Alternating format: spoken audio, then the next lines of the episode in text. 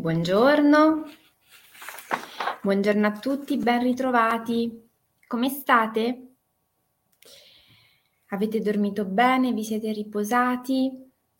Vi siete ripresi dall'inizio di questa settimana? Buongiorno a chi è su Facebook, a chi è su Instagram, a chi è su YouTube, a chi ci ascolta in diretta questa mattina. Buongiorno. A chi ci raggiungerà nel corso della giornata, della puntata. Il bello di Gocce di Benessere è che rimanendo sulle varie piattaforme può essere tranquillamente ascoltato in qualunque momento e molti di voi so che lo ascoltano durante il fine settimana, un po' come un modo per dedicarsi nel fine settimana a qualcosa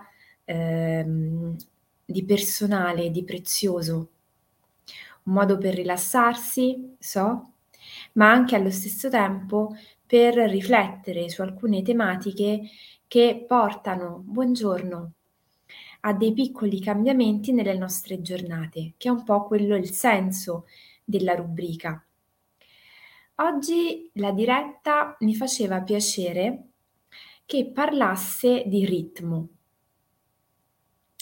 Sapete che io ho una certa passione per il ballo, in modo piuttosto trasversale. Mi piacciono tutti i balli, studio personalmente tango da tantissimi anni in una scuola di Pescara che si chiama Avalon Progetto Tango e proprio grazie al tango ho avuto occasione di fare delle riflessioni nel corso del tempo in merito all'importanza del saper riconoscere delle musiche sulle quali si va a ballare, il ritmo e la melodia.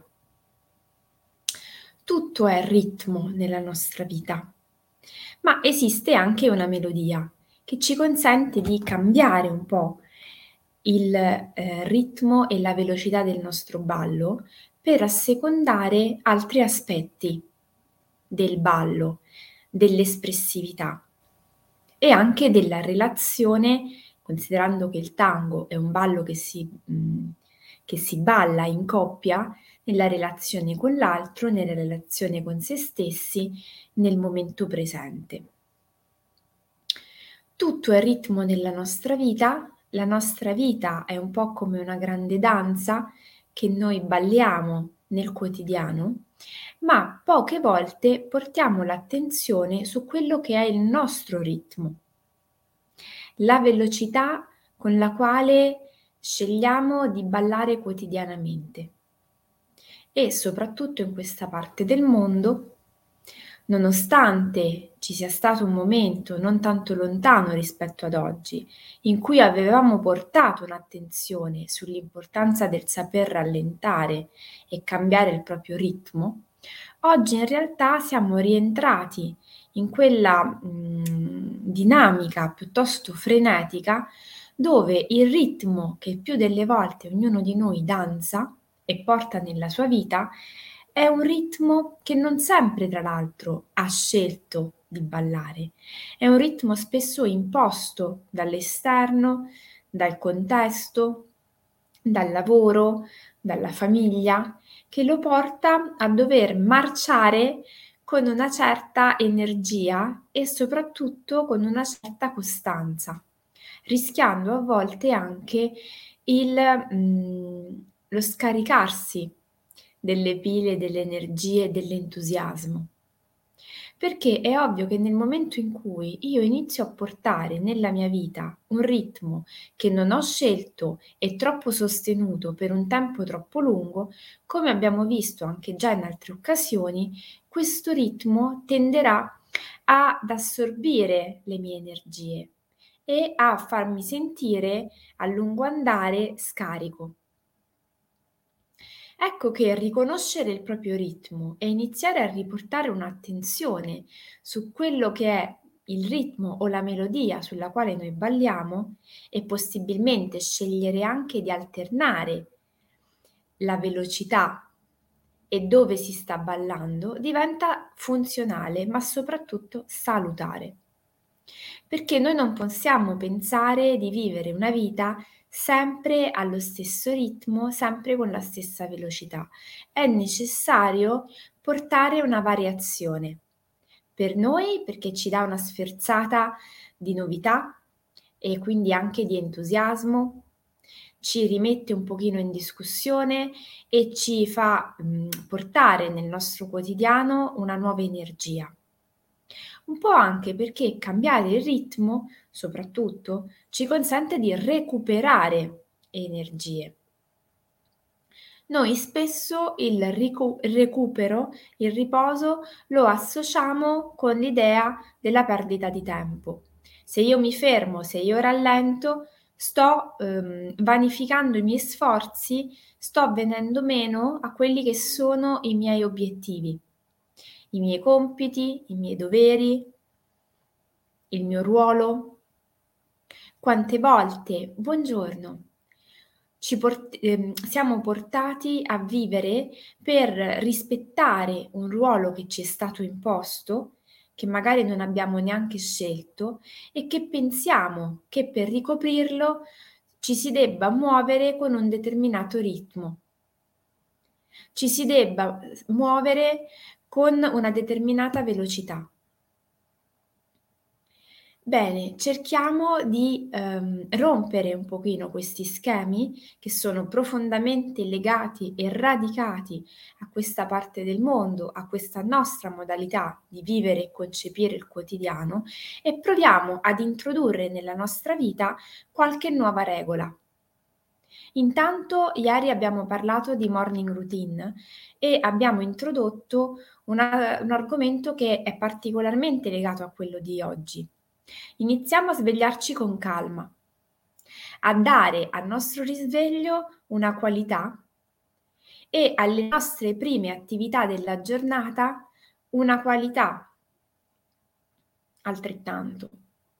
Non facciamo le cose per automatismo, cerchiamo di scegliere che cosa vogliamo fare, cerchiamo di scegliere quando puntare la sveglia in funzione di quello che vorremmo fare domani mattina per dare un colore e un ritmo alla nostra giornata che ci gratifica e ci appaghi. Perché questo è fondamentale. Iniziare subito già con il pilota automatico ci scarica l'entusiasmo fin dai primi minuti. Iniziare con una consapevolezza e una presenza ci rimette la nostra corona, ci riporta nella posizione importantissima di essere persone che scelgono, che hanno una possibilità di scelta, di azione nelle proprie giornate. E tutto assume un altro colore, tutto assume un'altra sfumatura. Ci insegnano che è importante fare tante cose contemporaneamente, il famoso multitasking. Ci sono dei momenti in cui aver sviluppato questa abilità può diventare funzionale e preziosissimo, ma in tante occasioni invece, quando non è richiesto, imparare a fare una cosa alla volta, il single tasking, diventa prezioso. Fare tante cose contemporaneamente stanca, aumenta le probabilità di errore, ci crea uno stress che può avere una sua funzione in determinati momenti, come abbiamo visto, lo stress non è sempre qualcosa di brutto, sporco e cattivo. Ci sono dei momenti in cui lo stress diventa funzionale al raggiungimento dei nostri obiettivi, funzionale al superare un momento di difficoltà, ma in tutti gli altri momenti recuperare la nostra capacità di saper fare una cosa alla volta, fatta bene in modo totale, ci restituisce una serenità nello svolgere le azioni del quotidiano. Fare delle pause. Fare delle pause non è un delitto. Si fanno le pause, magari si contrattano anche con le persone con le quali viviamo o condividiamo uno spazio. E quando parlo di contrattare, Lo sottolineo perché tante volte non ce ne rendiamo conto, ma non è detto che i miei ritmi siano gli stessi di chi mi circonda, soprattutto quando si lavora insieme oppure si vive insieme e si fanno delle attività condivise. Chiedersi quali sono le esigenze comuni rispetto al riposo, al prendere un attimo di fiato, al recuperare le forze, può essere veramente strategico. Se ne parla, parlare di quando e di come staccare la spina 10 minuti ogni ora, ora e mezza, ogni 2 ore, può essere veramente il segreto di una cooperazione, di una collaborazione proficua. E ovviamente nel momento in cui io stacco la spina e dedico un tempo a me stesso o a me stessa per riposarmi, è ovvio che quel riposo deve essere totale, non spostare l'attenzione dal PC dell'ufficio al mio personale cellulare.